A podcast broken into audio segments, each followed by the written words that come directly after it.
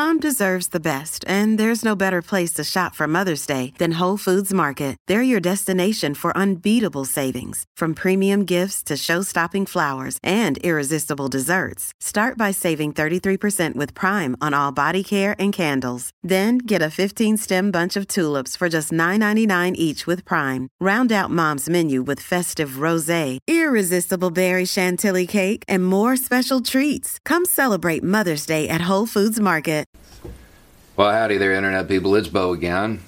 So, tonight we're going to talk about Bernie and his supporters and misunderstanding his supporters um, because of something that came up during the debates. Um, the nomination process came up, and I realized that the Democratic establishment is grossly misunderstanding Bernie's supporters. To get into that and to provide a real clear comparison, I'm going to tell you about my views on food security. I'm a huge proponent of proactive measures when it comes to food security. I think that at low income housing, all of the landscaping should be edible. I think it should be fruit trees and berry bushes. I think raised beds should be everywhere. I think when you walk around town and you see those decorative trees in the sidewalk, that they should be fruit trees. I think that there should be a place where people can go to get seeds and compost and stuff like that. I think that if we're going to have a government this expansive, call me crazy, it should promote the general welfare. I think that was an idea that was tossed out at one point. That's my position. It's my actual position. We don't have any of that. None of that's reality. The reality is we have EBT. Fine. It's compromise. It's not what I want. It's not radical enough for me, but sure.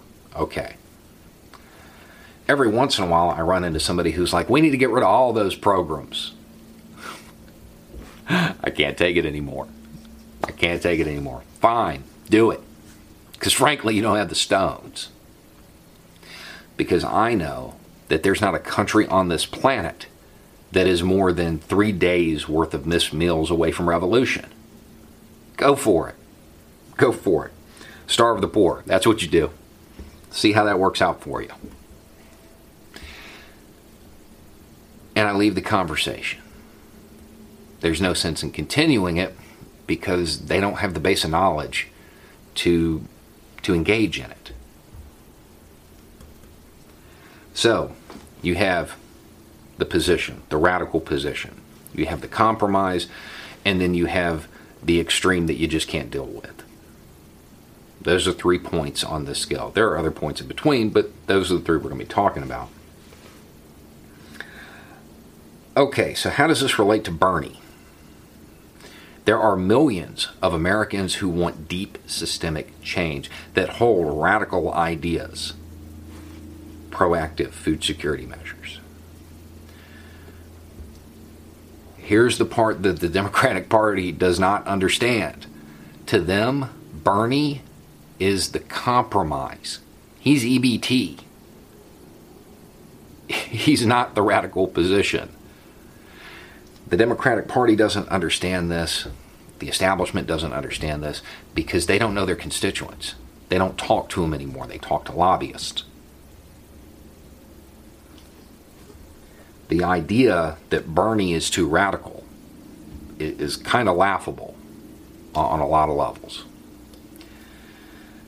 So, actual position Bernie the compromise, and then Bloomberg as an example. No point in continuing the conversation. The reason this becomes important is because of that bit about how the nomination is conducted. There's two ways that can go. If Bernie walks in and he does not have the lead, he doesn't have the mass of supporters, he doesn't have the most delegates, he doesn't have a plurality of support and the Democratic establishment chooses to go with another candidate, most of them will still get a pretty big chunk of Bernie's supporters. Not all of them, because some of them, they're just Trump light. But many will look at it in, in the sense of harm reduction. This candidate, not radical enough for me, not even a decent compromise, but better than Trump. That's how some of them will look at it.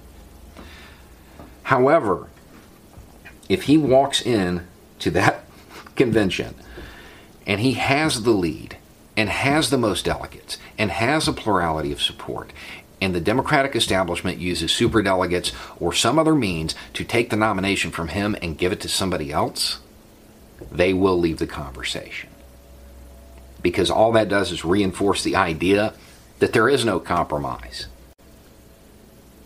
We have to have deep systemic change or nothing. And they will take it and they will look at it and they will understand that if they refuse to support whoever the candidate is, that more than likely we'll get four more years of Trump. And those four more years of Trump, because of his habit of wanting to publicly punish the marginalized for the humor of his base, will take those marginalized people and radicalize them even further. Pass the compromise, pass Bernie. That's how they'll look at it. They'll stay home. Now, there's still a chance that a lot of Democratic candidates can beat Trump without their support. But remember, they were certain they could in 2016. And when Bernie supporters en masse went third party or just stayed home, it handed the election to Trump. They will do it again. Because to them, Bernie is the compromise, not the radical position. That's that's the missing part. That's the part that the DNC just doesn't seem to get. The idea that the Democratic establishment looks at Bernie and says he's too far left, he's too radical. All that shows is that the Democratic Party has gone right, hard. Bernie is not a leftist. He's not. He's more left than a lot of candidates, but he's not a leftist. He's not a radical. The radicals who support him do so out of compromise. And I know there are people who are saying, so they'll stay home and they'll they'll let those marginalized people just be further victimized by Trump. That's coming from a position of privilege. That's ableist. That's accelerationist. Yeah, it's all of those things. And they will do it. Just because it's those things doesn't mean that people aren't thinking that way. Historically, this scenario has played out many times. In the early 1900s in Ireland, the Irish resistance brought the British Empire to its knees. And the British wanted a little compromise. And one group within the Irish resistance, they're like, no, that's too much. We're not doing it. We're not giving up the North. And civil war followed. More recently, it happened in China. The rulers didn't know their constituents because they didn't talk to them. A group of young people who wanted deep systemic change took to the streets. Bam, China's under martial law. I don't think it would get that serious this time. But if failure to even get to the compromise continues, yeah, that's the route it'll go. It'll eventually head that direction. I don't think it's this election or the next, but that's the direction it will head. Because as the party that is supposed to be the left leaning party in the U.S. moves further right, understand the real progressives, the real radicals, they continue to progress. And they come up with new ideas that aren't being embraced out of fear of appearing to be too radical. when at this point, Bernie is really just advocating the stuff that pretty much every other Western nation has. It's not radical. And the Democratic Party calling it that further feeds people to the right. There are a whole bunch of people who will take the opportunity to radicalize the marginalized with four more years of Trump over Bloomberg, Trump light. There are a couple other candidates who could probably count on getting some support from Bernie, from his supporters, but not many. Because he is the compromise, not the radical. I think the best thing that the Democratic Party could do during the nomination is be democratic. I think anything other than that is going to lead to issues. Anyway, it's just a thought. Y'all have a good night.